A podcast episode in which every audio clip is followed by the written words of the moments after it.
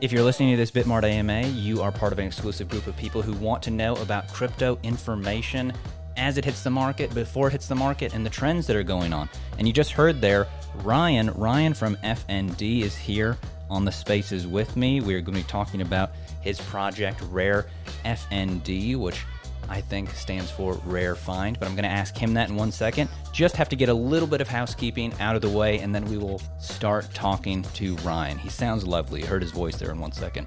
So, if you're listening to this AMA, like I said, you want to know about stuff before it hits the market or as it hits the market, FND has actually been on Bitmart since the 18th of August. You can go and look at FND, that token, trade it, um, and we're going to find out the utility of it, why you'd want it, all about the FND project in just one second.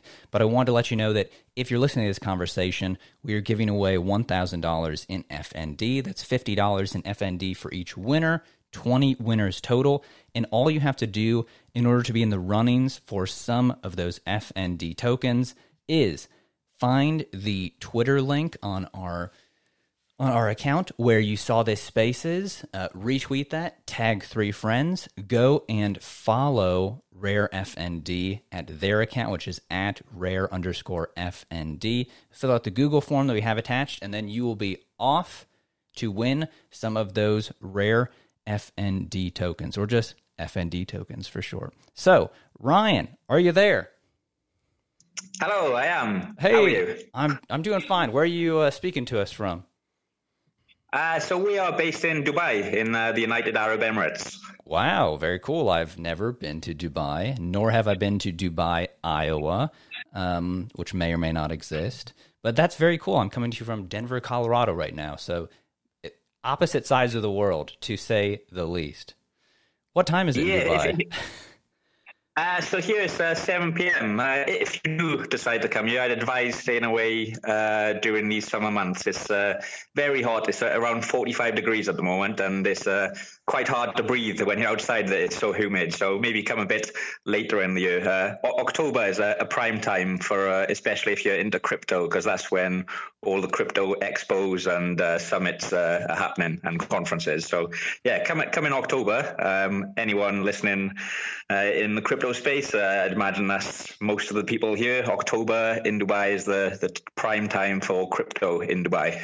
Yeah, well, thank you for the travel tip. The weather is certainly important there. I can imagine that it is quite hot. Um, it's it's even more of a desert than Denver and the surrounding uh, area of Colorado is, and we just had a heat wave here, so that's interesting. Before we start talking about your project, which is Rare FND, I'm interested because you're in Dubai, and we see in the news all this crypto stuff happening in Dubai, the United Arab Emirates, the kind of Arab world in general. Could you maybe speak a little bit onto what the crypto scene is like in Dubai, why you're in Dubai, and you know what's what's going on there in terms of crypto? And then I promise we'll talk about your project.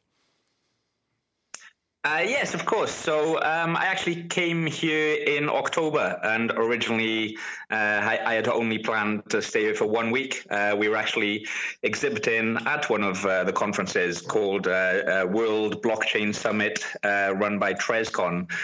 so, so I came as part of the Rare Antiquities Group. we came to spread the word about our parent company, the Rare Antiquities Token. Um, so I came for one week. Uh, following uh, an, an, expo in uh, London, Crypto Expo, and the, the difference in the people that we met was astronomical. you know, we were meeting sheiks and uh, investors that were talking about investments with uh, three or four extra zeros compared to the amounts that people were talking about in London. Um, so I, I, actually didn't return to the UK for another four months. I, I, sort of set up shop here, um, and it was apparent from uh, week one that Dubai is the crypto capital of the world. Um, around around the same sort of time, uh, they they made uh, crypto uh, regulated, and Binance was the first uh, exchange to actually receive their crypto trading license uh, at the start of this year. Um, we've now got our own our crypto trading license as well. Uh, we have three companies uh, based in Dubai that also have crypto uh, trading licenses uh, for various aspects. So we, have got one for our, our NFT marketplace. Uh, we've got one for our, our uh, decentralized exchange out of Abu Dhabi. Uh, we've got one provisionally for our metaverse out, out, of Vara in Dubai. so more and more p- companies are, are, moving to Dubai um, for the, the regulated aspect because um, not only uh, is it a, a central hub uh, for networking um, and finding everything that you need related to crypto? But it also adds that peace of mind to investors that uh, you are regulated. Uh, so uh, you know. You, you, know, nothing, nothing dodgy, which is quite proficient in in this space, can can happen. Sure. Yeah. And thank you for expanding upon that for uh, the scene in Dubai. I know that is a lot of uh, the reason why people are flocking there is because they immediately embraced it. It's regulated. And Kevin O'Leary is always the one who says that um, the sovereign wealth funds and all the wealth that is in the Arab world um, and in the United Arab Emirates and Dubai and all those cities and countries is going to eventually, or at least he says, flow into Bitcoin and, and you know, fuel its next bull run. But we're not here to talk about that, Ryan. We are here to talk about your project, which is Rare FND. You've got this cute little mouse logo that reminds me of I don't know if you ever saw this movie. It's called Fievel Goes West. It was an animated movie that came out in the the late 90s or something like that. That mouse looks exactly like that, and that's what it's thinking of. Unless, of course, it's not a mouse. So, um, quick question before we start talking about it. It, it is a mouse, right? Um, uh, not far off. It's of the it's of the rodent uh, variety. Uh, it's actually a rat. Oh, I so, see. As mentioned, uh, we, we started off uh, with the Rare Antiquities token. Uh, so the acronym uh, for that is RAT. um, so we, uh, so the Rare Antiquities token uh, started in July 2022, and we built a, a, a platform for fractionalizing real world art.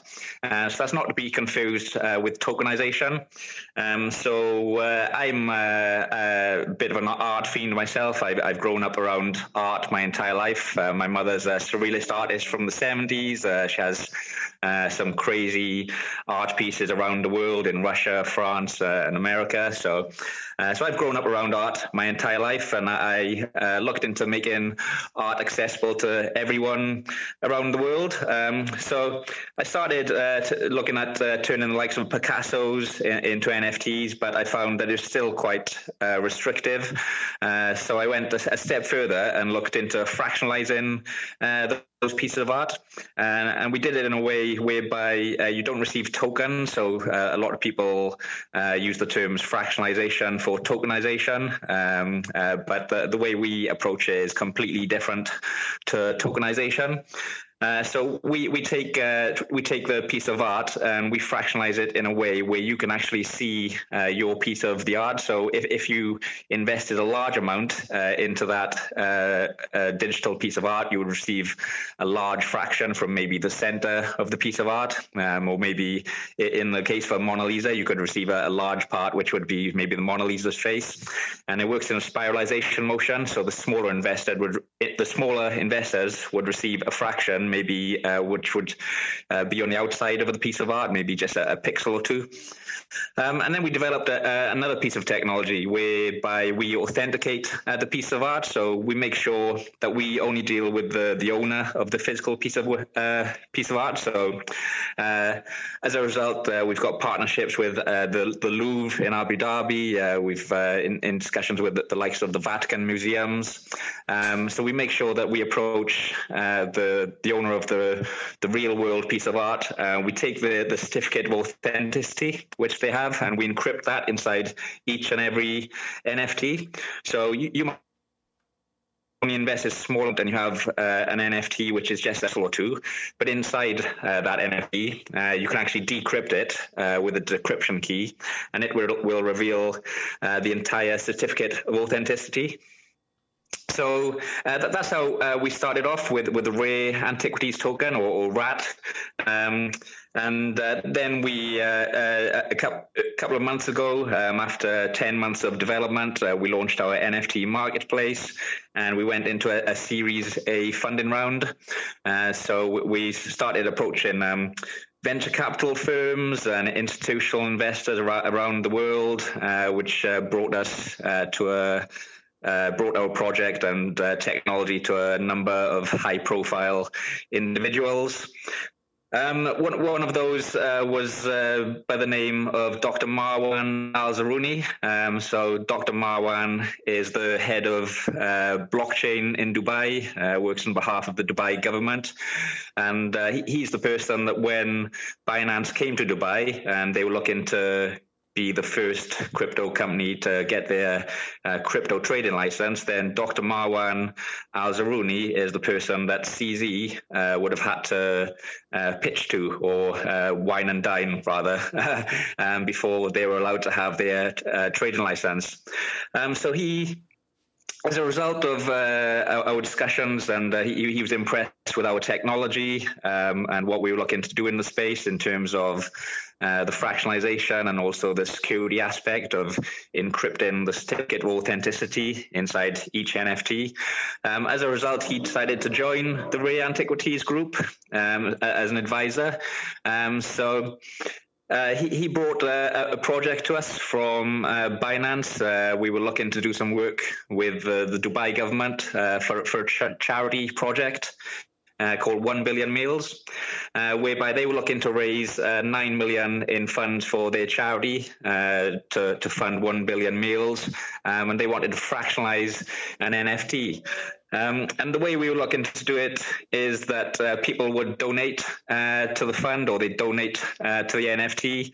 And once the target is hit, we would fractionalize that NFT and distribute it, uh, distribute the fractions to all the people who had donated.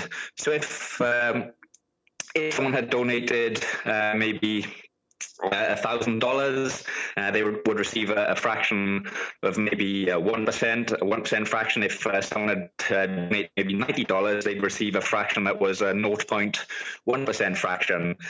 And what we were then looking to do was add another aspect. So if you donated up to $100, uh, you'd maybe get a free cinema ticket. Um, or if you donated up to $1,000, you'd maybe have a, a, one, a one month pass to the Museum of the Future in Dubai. Uh, these are all sort of partners uh, that work with the government and the 1 Billion Meals charity. And we were looking to encrypt that, uh, that uh, ticket or that incentive inside each and every NFT.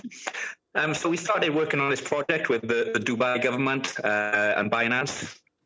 And uh, we, we, got through uh, various stages. We had approvals from um, a bunch of the guys there. Um, and the final uh, stage was just a, a, bit of a technical review. Uh, but around the same sort of time, um, unfortunately, the, the ruler of Dubai had passed away. Uh, so after a week long mourning, uh, the new ruler uh, came in and uh, he had uh, funded the remaining 9 million that the, the 1 billion uh, meals charity was looking to raise, hit its target. So that, that meant uh, so obviously that's that's a good thing uh, for uh, the charity, uh, but unfortunately for us, uh, it meant that the government no longer required this project with the Rare Antiquities token and Binance. Um, so uh, we came away from that a bit uh, disheartened as we had this uh, huge project with the Dubai government. Um, but then, as a result of uh, tailoring our technology and our platform to uh, raise funds for charity, uh, we now had this new platform uh, which could be used for charities to raise funds and to receive donations. Um, after a bit more research and digging, uh, I looked into the crowdfunding aspect and found that the crowdfunding sector is absolutely huge. It's uh, around uh, 30 billion at the moment, and it's only expected to triple uh, to 80, 90 billion in the next five years. so I realized that the, the platform and the technology that we had already built for uh, the likes of uh, the 1 billion meals uh, charity um, could be used for raising funds for other charities and also used for crowdfunding for startups. So uh, we developed uh, uh, so we launched uh, the new token, and that's the one that uh, I'm here to speak about today, called Rare FND.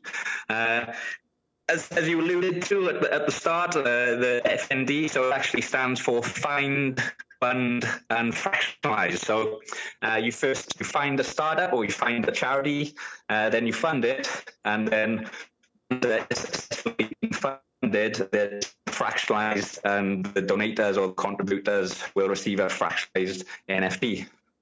So um, that's a bit of a high level overview for you and a bit of background around uh, how the project was born. very cool, very cool. Thank you for that uh, background, Ryan. Um, and you're you, you seem to be breaking up there a little bit, but I'm catching most of what you're saying. I just wanted to let you know that um, in case we do lose you or or anything.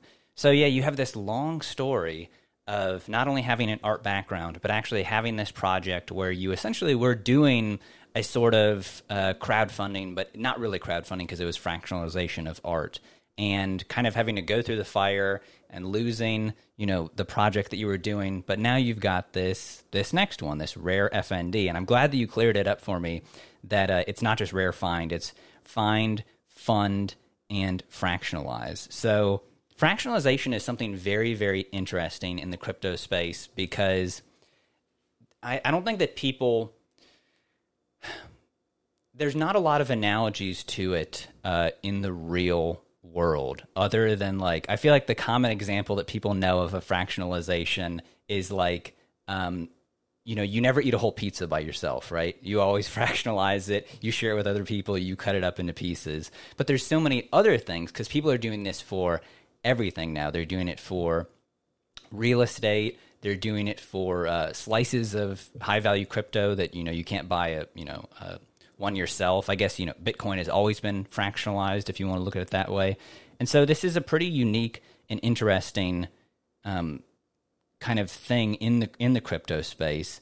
I, I, I think my next question is going to be how do you think the rare FND is unique, and what do you think is the unique aspect about it? Because I think sometimes if you go to rarefnd.com and look at the website, it's a great little website that has a whole bunch of info. When people see the term crowdfunding, I know that they'll probably have a knee jerk reaction to be like, oh, is this just the crypto version of Kickstarter or GoFundMe? I think that crowdfunding has this weird um, bias attached to it, and it's not it's neither good nor bad. It's it's almost like I don't know. It's almost like when you think of smartphone, I think most people immediately think of the iPhone, and it's hard to break that connection. So, like Rare FND, how is it unique? Why would people want to do this over other crowdfunding platforms? Please, kind of give us the holistic treatment about that.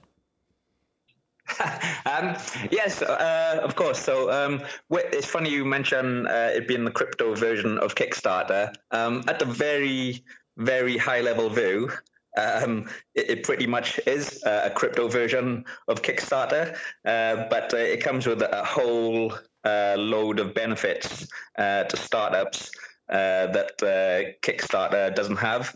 Um, so, so I'll just go over um, why uh, Rare FND is un- unique. So, obviously, as you mentioned, it's the, it's the, the crypto version of Kickstarter. Um, there, there isn't actually uh, any other plat- end-to-end platform uh, that uses uh, crypto or your own crypto token uh, to raise funds.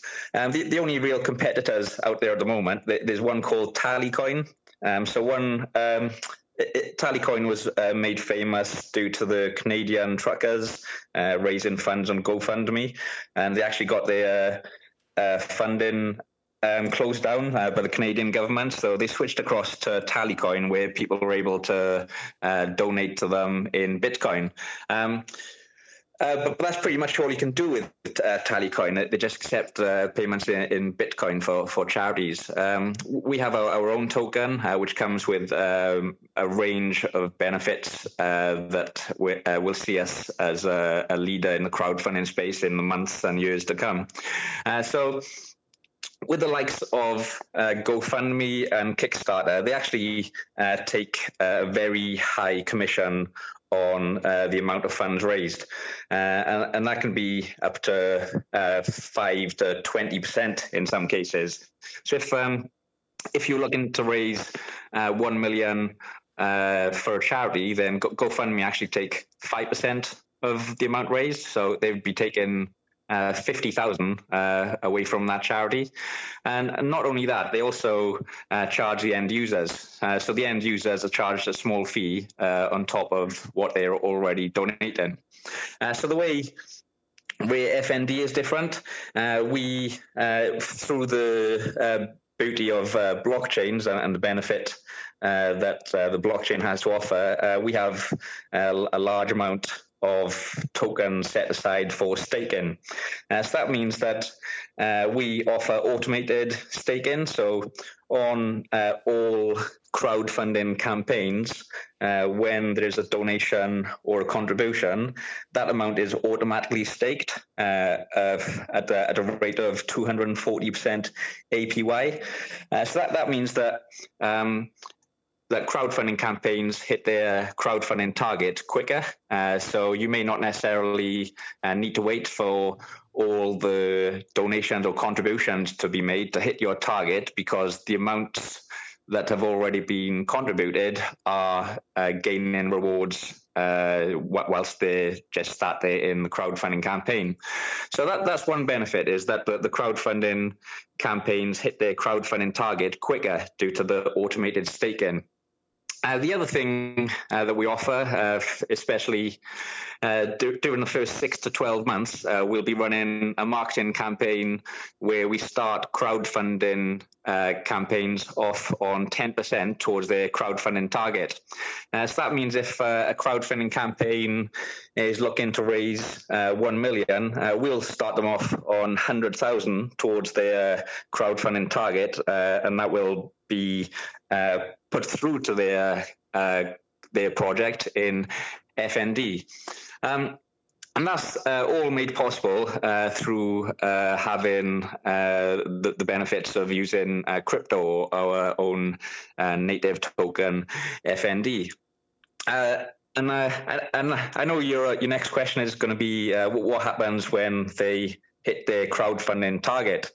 Uh, so we have a, a very stringent uh, compliance uh, process when a startup uh, submits their application to us.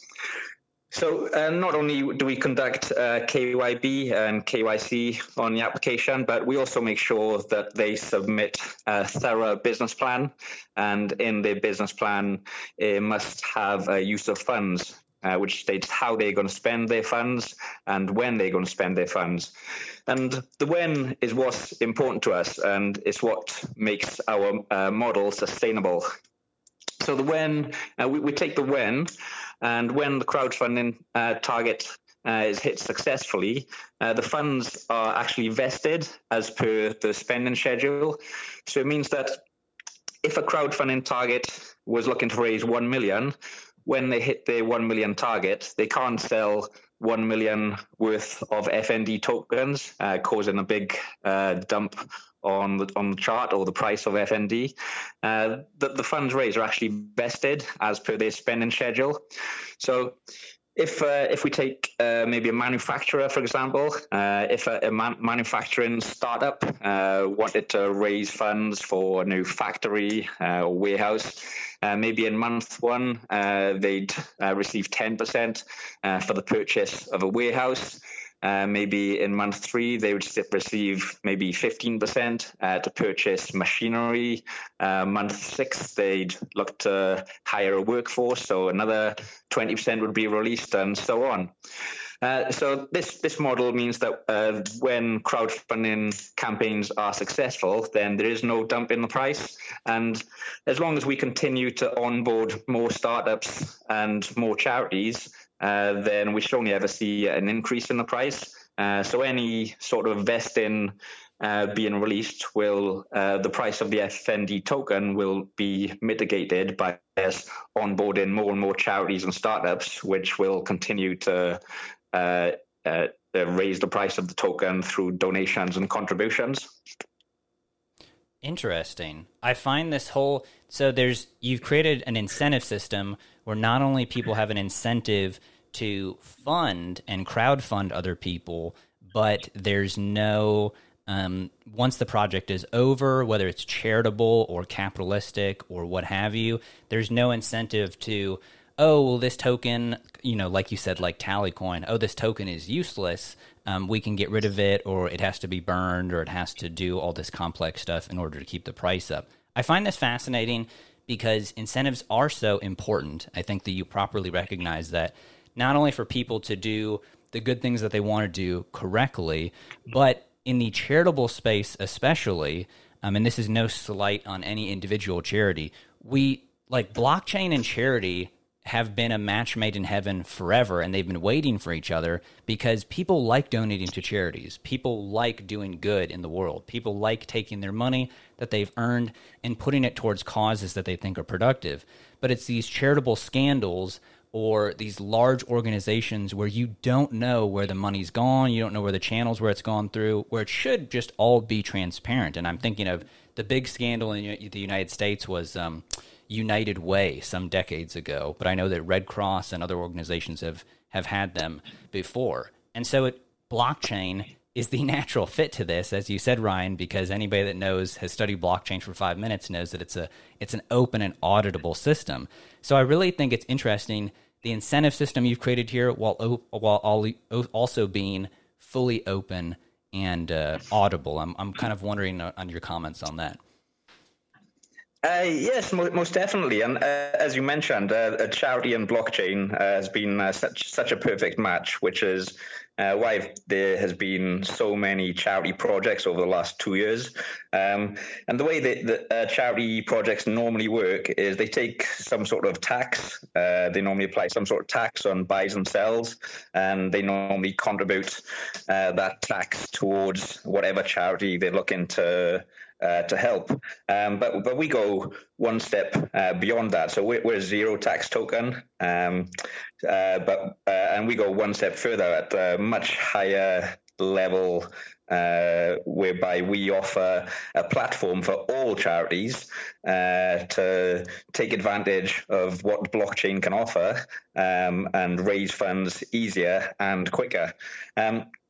So, um, in terms of um, transparency, so we're working with uh, the D- Dubai government, um, as mentioned. Uh, Dr. Marwan Al is uh, sat, sat on our board, uh, uh, as well as his brother uh, Majid Al Zarouni, um, and we, we actually have a, a meeting with them tomorrow to, to, discuss this in a, a lot more detail. Um, but uh, the, the, way our platform works is uh, we hook into an API uh, from the government uh, database. Uh, so uh, people can only donate to charities that are registered charities. And, and it's the same uh, for uh, the KYB aspect for businesses uh, raising funds. You need to be a registered uh, business and pass our KYB process. Uh, so, so it means that uh, people can't raise funds for any sort of fake charities or and run off with the money. Or it also means that um, uh, you can't have any fake businesses uh, raising money and run off with the funds. Um, we also um, add an extra uh, bit of uh, security uh, in terms of when the funds have been successfully uh, been raised. Uh, so, in the case of uh, startups, the startup has to prove they have to provide evidence that they've hit their previous milestone before the next round of vesting is released to them. Um, so, so, that's just some, uh, another layer of added security to ensure that startups are doing as as they've promised and they're spending the funds in, in the right way. Absolutely, and I know that you can't control every aspect of the process. Uh, you know, you certainly wouldn't want to uh, micromanage a charity or a startup. Um, it's enough work as it is to run the crowdfunding platform. But yeah, I, I just find it fascinating how when you create incentive systems like this, you not only allow people to do good, which I think people naturally want to do, but you allow the organizations and kind of charities themselves to also have an incentive to stick to deadlines, stick to timelines, um, not misuse any of the money, you know, through kind of perhaps uh, natural human greed that comes in when large amounts of money are received and it's easy to click a button and send it somewhere else. So I think there's a lot of uh, good stuff you've you've set up here. It is a rare find in the crypto world. Let's put it that way. I'm interested in how you plan to target a mainstream audience with this? Is it is it going to be as simple as kind of what I said, where it's like, hey, we're the crypto Kickstarter, but we have all these extra benefits, or is there some like unique message that you're trying to get it to the mainstream audience? Because it's so interesting. I, you know, I've been in the crypto world since mm, 20 late 2017, maybe early 2017, if I'm being generous to myself. And um, so it's just always been a hobby of mine until I started working in it. Um, earlier this year. But I, I'm continually reminded that crypto is a new thing to people and that the majority of the planet is not aware of crypto and it's still kind of a new technology. It's like the early days of the internet is the best analogy that I always hear. But this is this is a project for a mainstream audience. It's a crowdfunding platform, like I said, like Kickstarter or GoFundMe. What is kind of your plan to target people with that, or to market it, or to make it go mainstream? I'm interested in that. Yes, most definitely, and, and everything that you said is correct. Uh, we we are a, a mainstream uh, software provider, uh, so we are a, a SaaS uh, software as a service, and we're providing a service for charities and startups to uh, take advantage of the benefits that we have to offer through our crypto uh, solution. Um, and it is most definitely a mainstream audience that we are looking to target, uh, not only uh, the mainstream charities and startups, but also the mainstream end users. Um, and we do this uh, in a way uh, whereby uh, we are targeting uh, primarily startups and charities. Um, and we've got a number of charities and startups already on board. Uh, we just uh, we we are registered as a business in Dubai, and we're just waiting for confirmation uh, to ensure that our business activities under the business uh, allow us to uh, do this uh, crowdfunding aspect with crypto. Um, and uh, the, the, feedback that we get when we uh, speak to startups uh, is something along the lines of, uh, "What you're going to give me ten percent towards my my crowdfunding target?" We're like, "Yeah," and they're like, "What? No way! How?" And we explain the whole model to them, and they're just like, "Wow, that's amazing! Sign me up!" Uh, uh, and as, as, you might see from our website, we emphasize that we are paying uh, startups to crowdfund with us rather than the, the other way around, uh, where startups have to pay the platform to crowdfund. Um, and that, that monetary incentive uh, is uh, very appealing, especially for startups who are looking for that extra boost uh, to not only start off their crowdfunding campaign, uh, which is extremely important in crowdfunding to get additional people to contribute, um, but also it obviously makes things easier in hit, hitting their target quicker through uh, us paying them, uh, giving them uh, a bit of a kickstart as such uh, to, to, their crowdfunding campaign, but also the automated staking uh, that we offer. Um, and it's not just the monetary aspect. So uh, we've started off our marketing campaigns in the crypto space. Uh, so as you can see, we've got around 30,000 followers on Twitter. Um, our Telegram has around 13,000 followers, and uh, the price of the token has solely relied, relied on investors at the moment. Um, but that's only the short term. We're only three weeks old. We launched the token three weeks ago. Um, uh, the, the long term model is that we rely on startups and charities uh, using the platform. Uh, so we're transitioning at the moment from the, the crypto uh, type marketing to the mainstream marketing so that we actively uh, onboard uh, startups and charities, but also so that we make end users aware of our platform. So, um, in in the front end, um, it will pretty much appear like another Kickstarter. Um, everything will appear in USDT. All the funds raised are in USDT, um, but there will be the, the ability to connect your wallet for the the users who know how to use crypto. Um, you'll be able to connect your wallet. Uh, you'll be able to donate directly or directly from your wallet in FND. Um, but we also have uh, the ability for people who don't know about crypto. Uh, so we don't have to worry about uh, the education aspect where you have to teach people how to buy our FND token. So we've we've actually integrated a, third party solution uh, which allows uh, the end users to pay in fiat uh, and in the back end uh, the donation will go through in FND. So uh, the user flow uh, for the end user uh, is that they pay with a credit or debit card. They put their details in, such as their email address. They they sign up to the website, and then when the uh, crowdfunding campaign successfully hits their target, uh, they receive their incentive, uh, which may be a free cinema ticket uh, or uh, uh, a weekly pass to the museum, uh, depending how much they've donated or contributed. they'll receive that via email. But the user journey in the back end, what actually happens in the back end is that they pay using fiat, so they pay with their debit or credit card in the back end, uh, they've actually purchased FND, and that FND goes into the staking smart contract. Uh, a wallet is then created, uh, which is linked to their email address.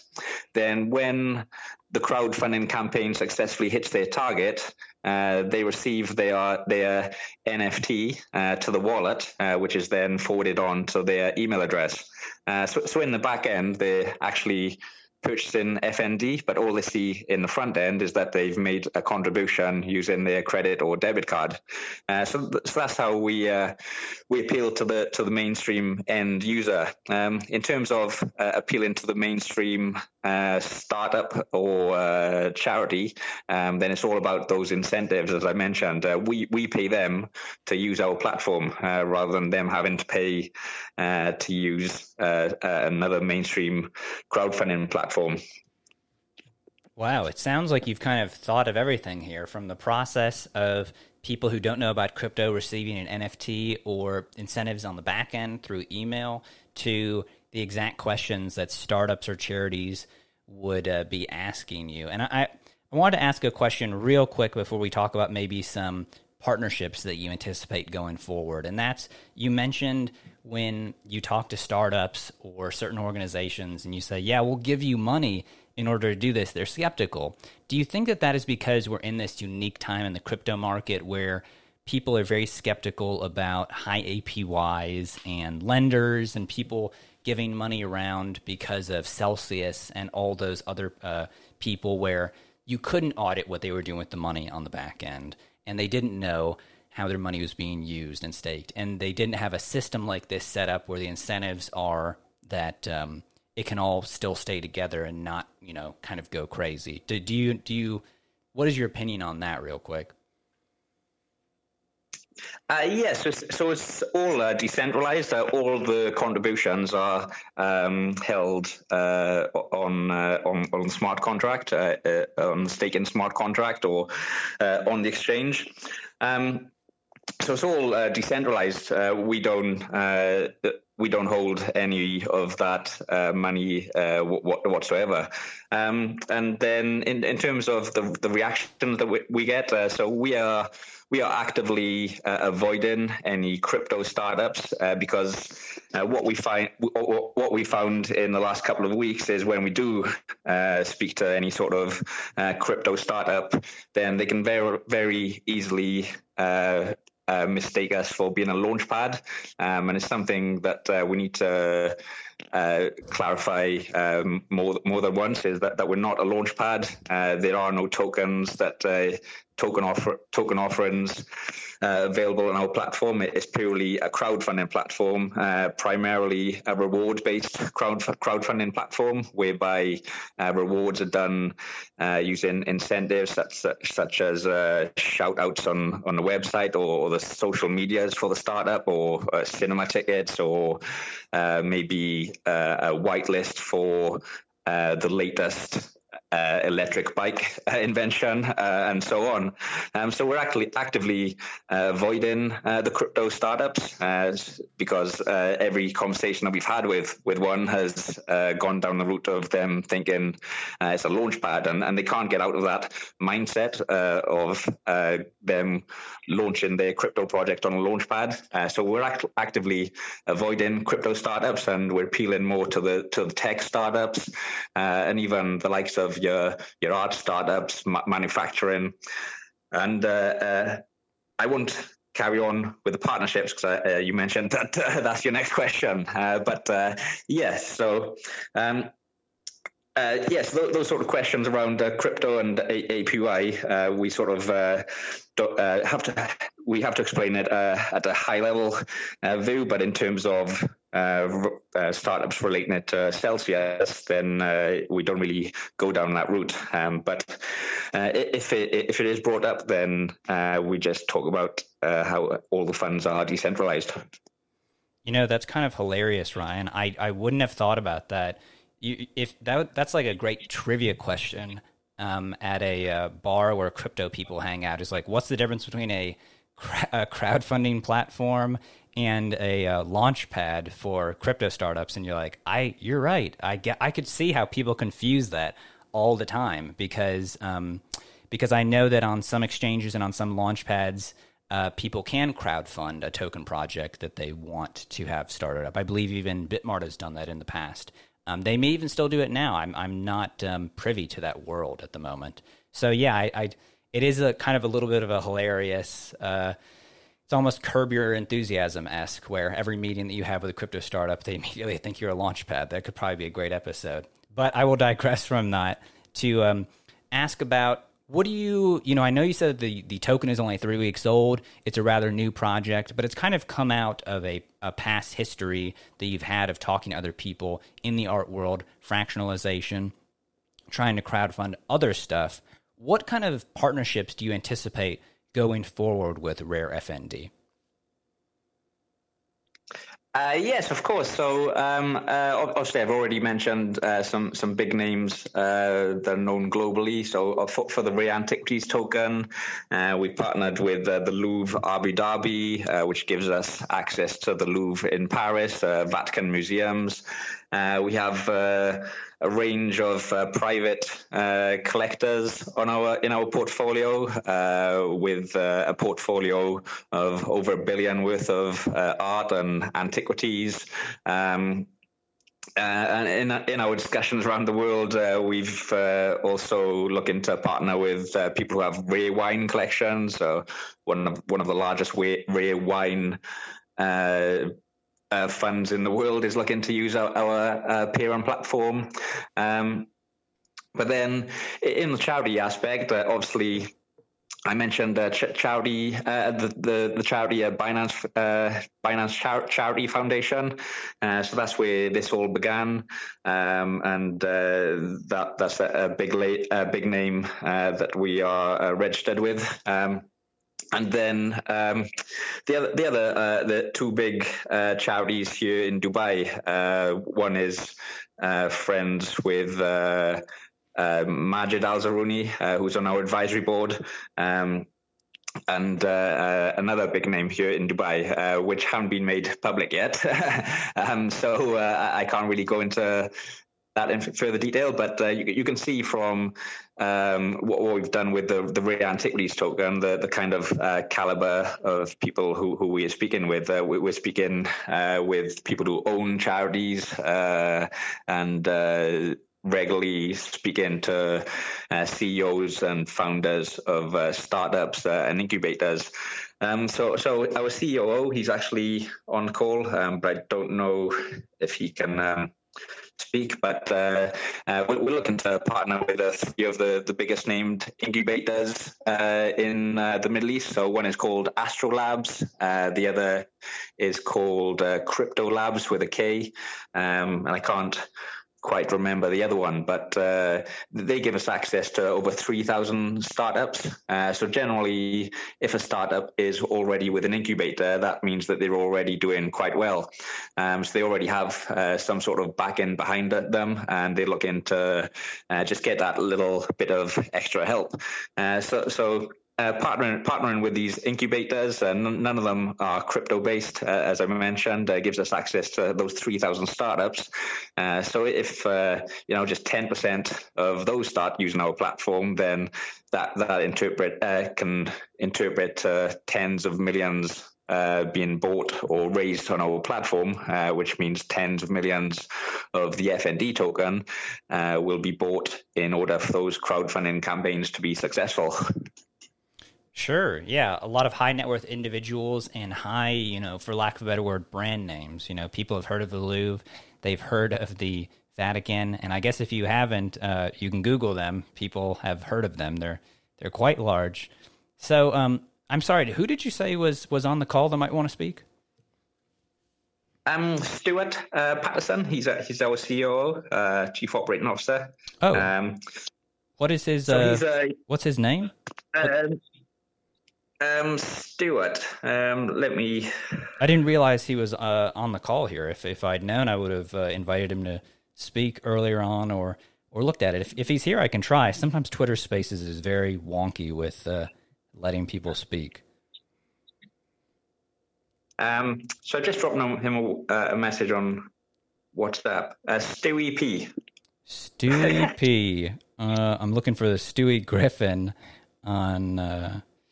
That's what it reminds me of. Stewie P. If I see him, you can tell him to request to speak, and I'll try to approve him to speak. I'm trying to look through the list really quick here, see if I see him.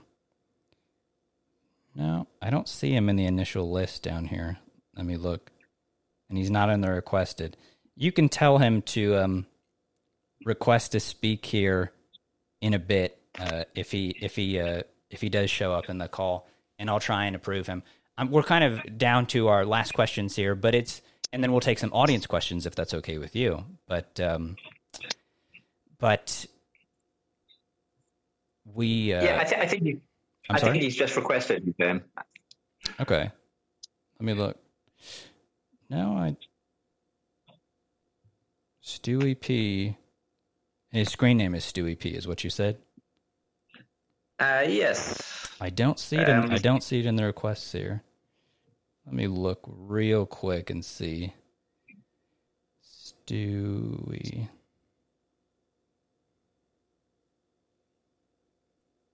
No, I don't even see him.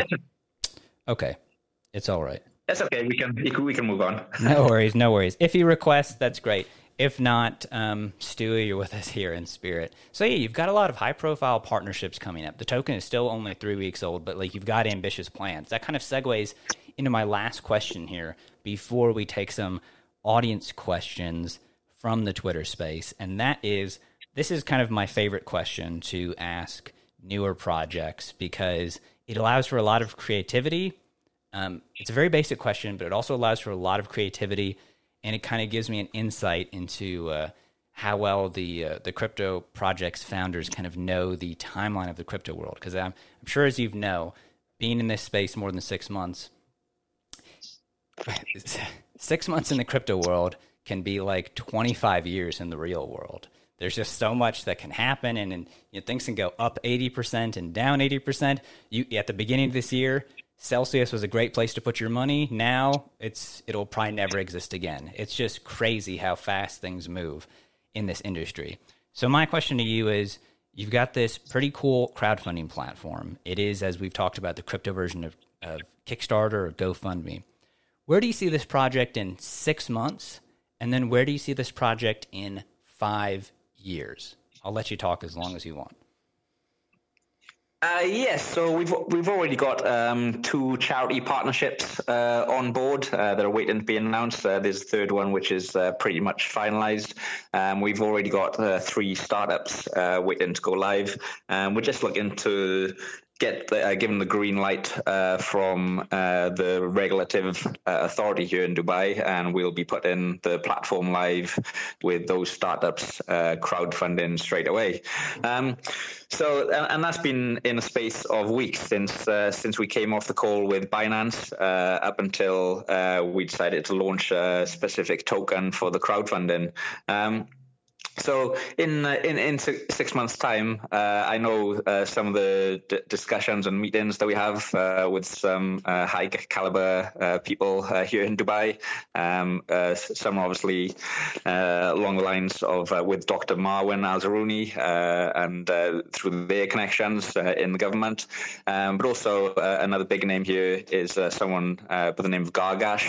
He, he, owns a number of charities. he owns um, Mercedes in uh, United Arab Emirates, I believe, um, and uh, he's uh, another person we'll be speaking to. So, uh, and um, if Stuart could join, then uh, we have another meeting with uh, another big name, um, ABS. I, I, can't uh, remember his full name, but uh, he was uh, just pictured with CZ in his in his villa here in Dubai. So we, we have a meeting with him this week as well.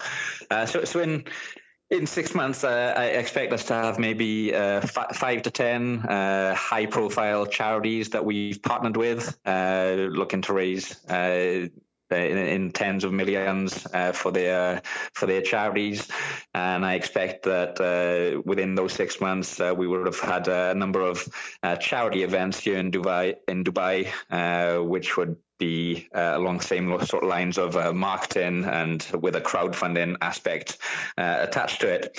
Um, and then f- for the startups, with within the next six months, uh, I expect us to be around, up to around the 50, 50 startup sort of mark. Um, and uh, from the startups that we've already been speaking to, uh, they're looking to raise anywhere between half a million and 10 million each. so um, uh, if, if, you uh, take that number and uh, go on the low end of 50, then you're looking at a minimum of 25 million uh, looking to go through the, the token. Um, in um, uh, was was it five years? Did you say or three years? Oh, I like to do five because five seems like forever in the crypto world. Yeah, yeah. So, so as, as mentioned, we, we're uh, we're main, we're a tech uh, we're a tech uh, solution. Uh, we'll just use it utilizing the benefit that uh, the blockchain has to offer. So we are a, a mainstream product. We're a mainstream uh, tech company. Uh, in five years' time, then I fully expect us to be a name uh, up there with the likes of uh, GoFundMe. Um, as mentioned, uh, there aren't any end-to-end platforms that are uh, utilizing uh, a crypto token uh, to raise funds. Um, Kickstarter actually said they were going to do something uh, along the same sort of lines. They said they were going to do something in 2022, and we're quite far along in 2022, and Kickstarter hasn't done anything yet. So we've got there before them. we have the the contacts, the network and uh, connections here in the Middle East uh, to, to, have the monopoly uh, in this part of the world uh, before uh, they put anything out there. Um, and who knows? Uh, maybe in the next couple of months, we may have them knocking on our door, asking to j- jump on board our solution, as is something that they've clearly thought of um, as they put some press releases out about it last year. Um, but uh, f- yeah, five five months time. Um, if if we're not working with Kickstarter, then I fully expect us to uh, have overtaken them uh, in in uh, terms of the the crowdfunding uh, world and being one of the biggest names uh, up there. and the, the certainly the industry leader for using crypto to raise funds in the crowdfunding space. Nice, I love it. I love it. Always nice to hear ambition and the the uh, good hope for the future in a uh, in a project's voice. I think it's interesting that Kickstarter said that they were going to do something this year, and we are. Last I checked, it was August, which is the seventh month in the year, and they're only twelve months, so we're past the fifty percent mark. So somebody needs to give Kickstarter a kickstart. Otherwise, uh, they're going to have to go with Rare FND. So in the future, real quick because I've been pronouncing the project as Rare FND, and you said that it's because it actually stands for Find, Fund, and Fractionalization. But clearly, I think when you when you look at the name, like it's supposed to kind of in your mind say like Rare Find or like like you know how people say like oh uh, donate to my GoFundMe or like oh yeah use my Kickstarter. In the future, would you like people to say like yeah, use my rare FND, or would you be like, oh, my project's on rare find, or like my thing's on rare find? Like how how are people supposed to pronounce that real quick? Um, yes, so um, obviously we've uh, we've targeted uh, the crypto space uh, initially, but uh, yeah, um, going forward, uh, it will be something along the lines of uh, Rayfund gotcha. or Rayfind. um, yeah, uh, but uh, it's, it's the same with uh, a lot, lot of the acronyms out there. people kind of interpret it themselves and say, say a different way. Um, I can't think of any off the top of my head, but yeah, certainly uh, d- uh, depending on uh, the individual could could be FND find fund uh, e- either or. yeah, no, I mean it's it's a tomato tomato argument. I just I just wondered that because I, I always look at it and I think of rare find and that that that to me makes sense. That's like great branding. Is you're like oh I'm on rare find and like as soon as it becomes like a brand name people are like, "Oh yeah, it's on Rare Find. That's the place that hosts like all the projects and charities, and it's crypto funded, and it, like it would be a great association." So, uh, I'm not on your marketing team though, so I'll, I'll be quiet now. Let's um, let's go to some listener questions, if that's okay, Ryan. And I just want to know if you have a hard out or if you want to only take a certain number of questions, so we can kind of keep the structure of this going. Usually depending on how much time guests have, uh, they want to take five questions, they want to take three, they want to be here for 20 minutes. So, what sounds good to you? Um, yeah, I, I, don't mind. I can uh, stay here all night. Um, but uh, yeah, I usually like to think that I've um, answered uh, a lot of the questions people may have uh, before they uh, they ask them. So hopefully, uh, in this last hour, I've preempted a lot of the questions. But certainly, if people want to fire away, then I don't mind answering as many questions as people have. Perfect. Okay, that's great. Unfortunately, I cannot stay here all night because I have other stuff to do for Bitmart. But let's say this. Let's do a structure of let's try and go for five questions. But if there's really a lot of people who keep want keep wanting to ask questions, I'll try for another 30 minutes, which usually ends up as like seven questions or so. Let's try that. Okay.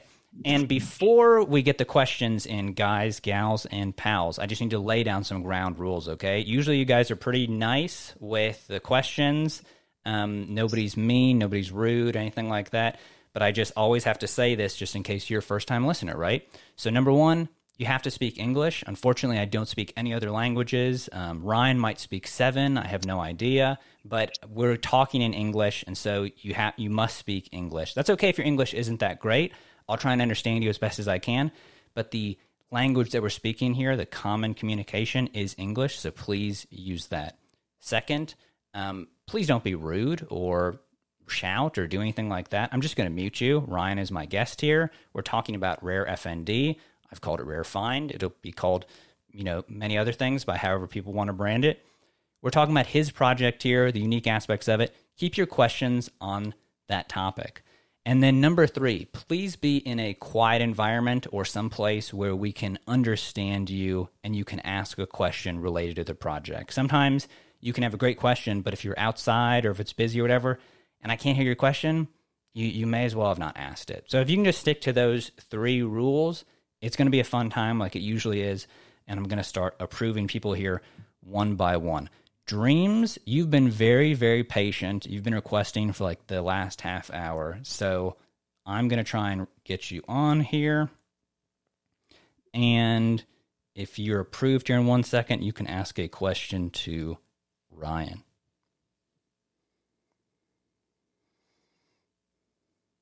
Um, hello, everyone. Hey, Dreams. Yeah, you're on. You can ask a question to Ryan now. Uh-huh. my question is, please, does does um crowdfunding platform operates globally? Like, can any platform services anywhere without any restriction? Uh, we're starting off in the Middle East, so we hook into an API uh, from the government database for the charities. Um, we also are uh, utilizing a KYB service uh, from uh, provided by a third party here in Dubai. Uh, so uh, initially, uh, we are starting uh, in the Middle East, uh, and uh, given our contacts and our connections here, uh, we expect it to be have a, have a lot of startups and charities uh, in the first uh, six or uh, uh, first month or two. Uh, but certainly, the plan is to take this global. we we've already have a philanthropist on board who's a big name in America, um, and will be bringing us some startups from America. Um, so we've got two startups that have been uh, that uh, he's actually responsible for uh, in, in America. So quickly, we'll be uh, looking to hook into APIs uh, in the America charity database, and uh, also in a way whereby we can perform KYB for startups and companies in America. Um, then, being from the UK myself, uh, UK will be uh, on the list uh, next, um, and also uh, on our advisory board. Uh, and uh, one of our partners for the rare antiquities, we have some partners in India. so India will also be on the list. So um, very quickly over the next uh, two or three months, we'll be looking to uh, extend the platform to uh, America, North America, uh, the UK, and India. Um, please, you didn't mention Africa. May I know why? Uh, yes, so uh, we, we we haven't got any uh, um, uh, at the moment, uh, the, the closest uh, contact or partner we have uh, from Africa is, is, actually the, the Queen of Congo.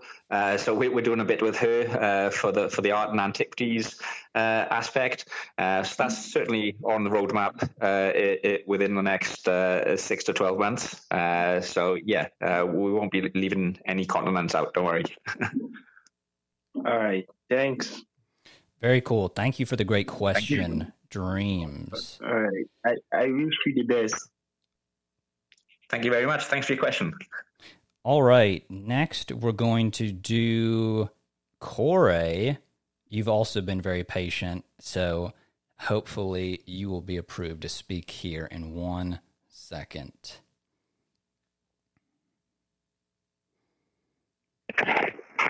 Hello, can you hear me? Hey, yes, Corey. Yeah, you can ask Ryan a question now. Uh, previously, you said no one has access to funds, so it's safe. Even you don't have access to it. But can you elaborate uh, elaborate more on that? Because is it a DAO system? Is the safe uh, unknown? How can it manage? How uh, is it managed by you? Uh, so it's all um, so it's all uh, held in a smart contract, a, staking smart contract. Uh, so uh, the FND has to be purchased on exchange. So that's either on the DEX or on a central exchange like Bitmart. Uh, that, that that then has to be moved to a to a wallet in order to be donated to a charity or contributed uh, to a startup. Uh, when that's uh, contributed is held in a, a staking smart contract. Uh, each project uh, or each crowdfunding campaign has its own individual staking smart contract. Um, then uh, th- that staking smart contract will be behind multi-signature uh, uh, ownership. Uh, so that will be uh, c- currently our token smart contract is uh, multi-sig with me and our COO. But going forward, everything will be behind uh, the Rare FND company as well as uh, two or three of our key uh, partnerships in this space. Uh, most most likely, the second one will be multi-sig with Binance Charity Foundation. But uh, can it be manipulated by, you know, there's a thing going on in crypto, uh, a voting malfunction, which is 51% of the votes. If if it goes through, the whole uh, smart contract gets manipulated, and the hacker or cheater gets the all funds. Is there a voting mechanism like that? Uh, no, so we've also uh, deployed our smart contracts using uh, lossless protocol. Uh, so uh, lossless work in a way whereby all tokens are wrapped. Uh, so that means that if you purchase the FND token and you were to give someone your seed phrase by accident and you see that your FND tokens are moved out of your wallet, you can actually go to the lossless.io platform. You can report the f- transaction, and those tokens are frozen. Um, so, so, you can actually uh, retrieve any uh, tokens that are stolen as a result of phishing or any sort of scams. Uh, and the same applies to FND uh, wherever they're held, uh, whether they're held on uh, staking smart contracts or held in people's wallets. they're all behind a layer of security that lossless protocol offers. So um, if, if, if, if, you want to um, jo- join our Telegram, uh, there's a number of keywords. You can type in uh, safety uh, or you can type in uh, scam and it will tell you uh, how you can use the lossless protocol to retrieve any stolen tokens. Uh, and it, it, may be worth heading to their, their website to learn a little bit more around how the FND tokens are protected for all, all of our investors. Okay, Thank you. Thank you for answering. Thank sure. You. Yeah, and thank you for asking a great question, Corey. Interesting. I had heard of the lossless protocol, but I did not um, actually. I probably didn't know anything about it. I probably heard lossless, and I thought lossless music, um, which is I know I know is very high file sizes. Uh, real quick, Ryan, before we go on to the next um, question, which is from Nick. Could you just talk about the lossless protocol real quick and how FND tokens uh, are, are, are with that? Just like a minute or less. Uh, that that's fascinating to me. Uh, yeah, so we actually started uh, work, uh, working with Lossless uh, for the rare antiquities token. So we're developing our own decentralized exchange called RareSwap, um, whereby we're incorporating uh, Lossless and uh, we're partnering with another company called Biconomy. Um, and also we partnered with Hacken. Uh, so on our DEX, uh, we'll have uh, a token launcher whereby people will be able to launch their own tokens uh, without any coding experience. Um, and the, the, token will launch uh, a template smart contract that has been audited by Hacken already, and it will launch it with the lossless protocol. It will launch it with the, the code for free gas. they'll be able to customize any sort of taxes for, for a marketing wallet um, or, or, a development wallet. Um, they'd also they, they can can also utilize our partnership with Hacken and uh, obtain uh, an audit for just a thousand dollars. Um, so we started uh, working with Lossless in that regard, um, and then we decided to launch the FND token, and it just made sense that everything was done with our partners for the RareSwap DEX. so we launched with Lossless. We had our audit with Hacken. Um, and uh, the way it works is that uh, they uh, wrap all your tokens. So you have your FND token, they, they wrap the full supply. Um, so that means that uh, when uh, they misplace, then it's behind another layer of uh, admin that Lossless are responsible for. Um, and we've already uh, managed to retrieve uh, uh, funds for at least two two users. one of them came into the chat and said, uh, that they'd connected to a, a scam uh, PinkSale website, I think it was. Uh, they'd lost everything from their wallet, all their NFTs, all their tokens. Um, but luckily, they were able to report the transaction in time before the, the tokens were sold on PancakeSwap, and they were actually able to retrieve their FND tokens, which is uh, quite uh, self-satisfying, knowing that we were able to help someone retrieve their much valued FND tokens. Yeah, totally fascinating. I, I, was, like I said, I'd heard of the name, but I, I wasn't familiar with the concept. So it makes sense to me. It's almost as if it's uh, lossless. So moving on. yeah, exactly. moving on, um, we're going to approve Nick and then Vegan Doge to ask a question. So, Nick, you're going to be up first. Hopefully, you're approved to speak here in one second. All right, Nick, you should be on. Um, you can ask Ryan a question now if you want. Nick, are you there? Hello. Hey, yeah, Nick, you can ask Ryan a question. Hello, sir. My question is, uh, what is your uh, ways of uh, generating revenue to sustain the project? How did you make it a win-win uh, situation for both investors and the project? Uh, yes, good question. Uh, so, as mentioned, we actually have uh, five uh, companies registered here in Dubai. Uh, most of them are uh, relating to the Rare Antiquities token. one of them is a software house, the Rare Antiquities token software design. So this is where uh, we built the fractionalization technology. This is this is where we, we are building the RareSwap DEX. Uh, this is where we're building uh, the platform essentially uh, that, uh, for use uh, with Binance Charity Foundation. Um, and, and from there, we'd already built everything required for the Rare FND crowdfunding platform. So, in terms of funding for the, the development, it, it was all, already done from our parent company, uh, and w- when we decided uh, to uh, create a subsidiary uh, for the Rare FND crowdfunding uh, platform, uh, we had to work out the amount of funds that was required in order to make it a success.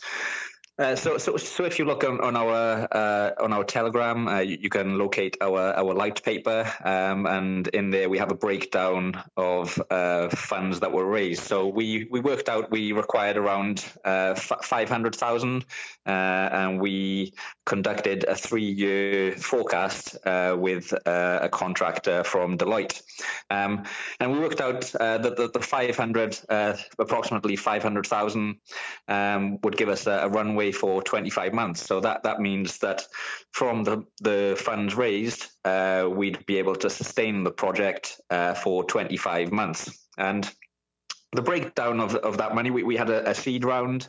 Uh, so uh, we approached uh, the the venture capital uh, capitals that we had already been in discussions with for the Rare Antiquities token. Uh, we had a, a, number of angel investors uh, based in Dubai, um, and uh, we quickly filled our seed round in uh, uh, around a, a week.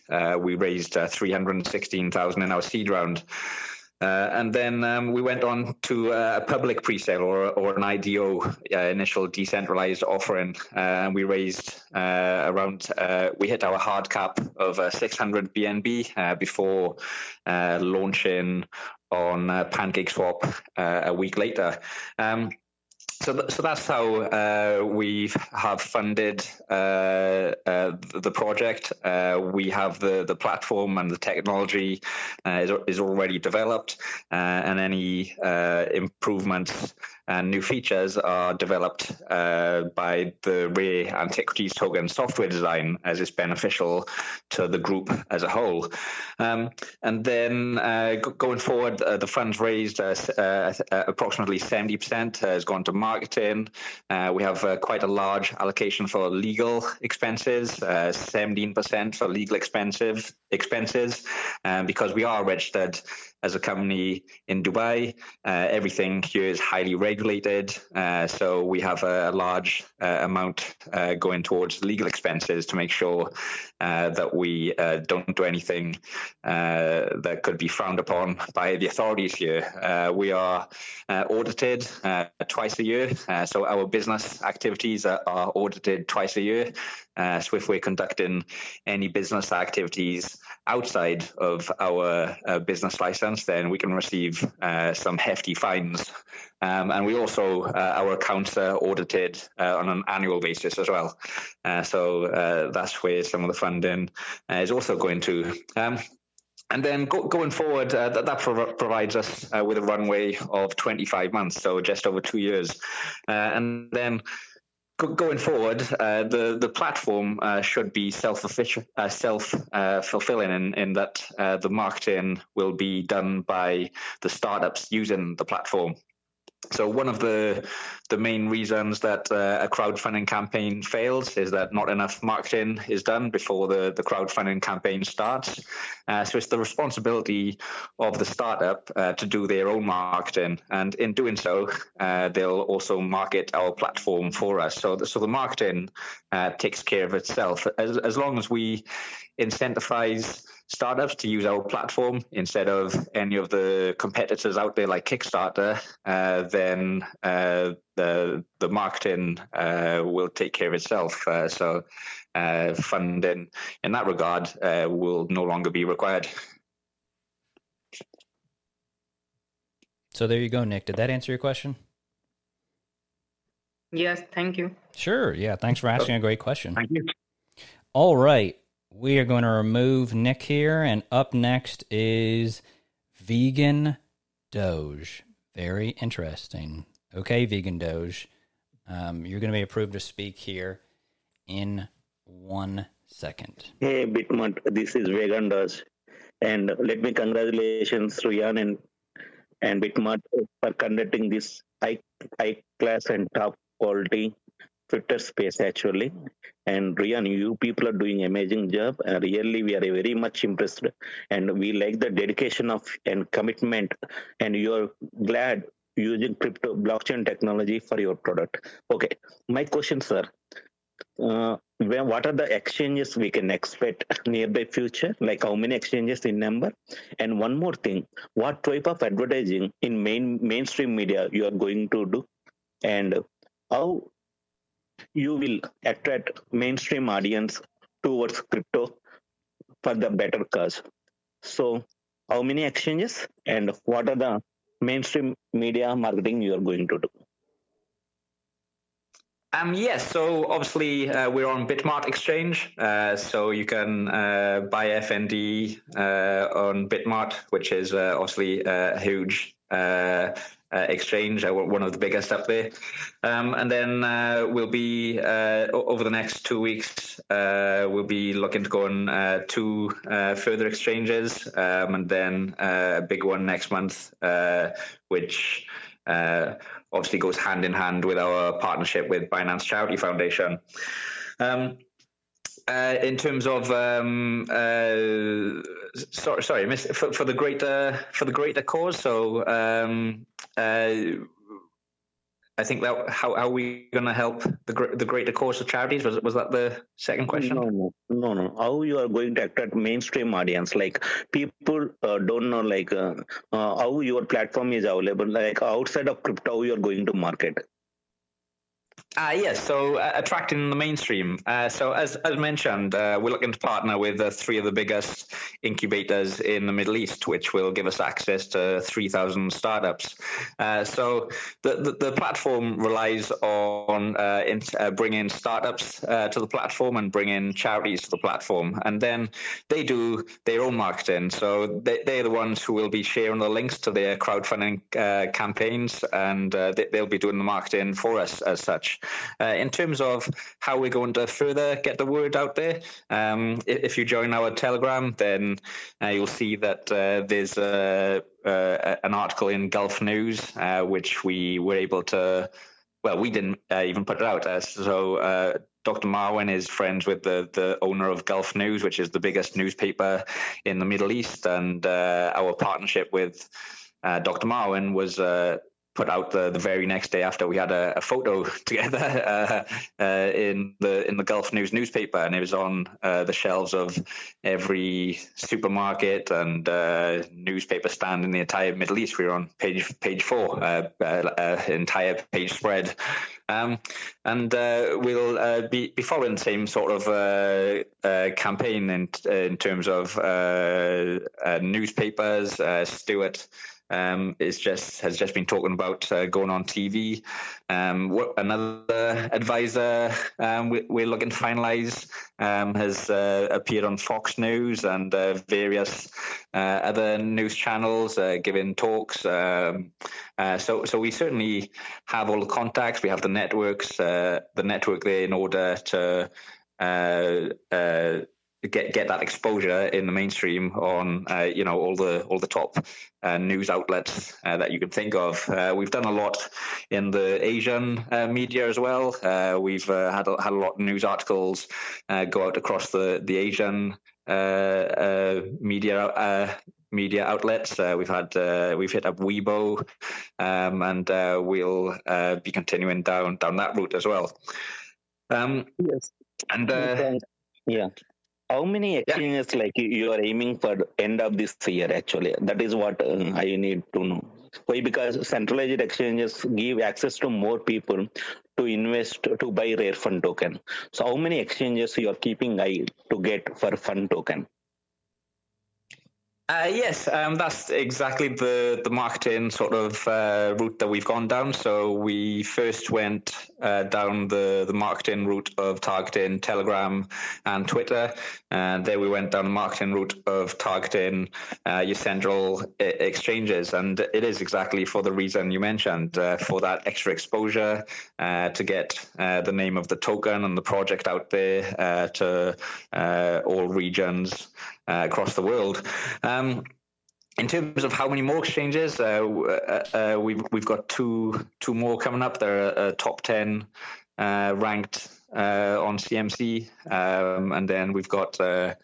the biggest one coming next month, um, and then a- after that, from the people that I know working within these exchanges, then the the lower ranked exchanges generally uh, list you without even uh, asking your permission, uh, just because you are up there on the biggest exchanges. So, but by the end of the year, then uh, I can't really give you an accurate um, answer, other than uh, we'll be on uh, approximately 50% of the top 10 ranked CMC exchanges, and then anything below that we most likely be listed without even uh, being asked.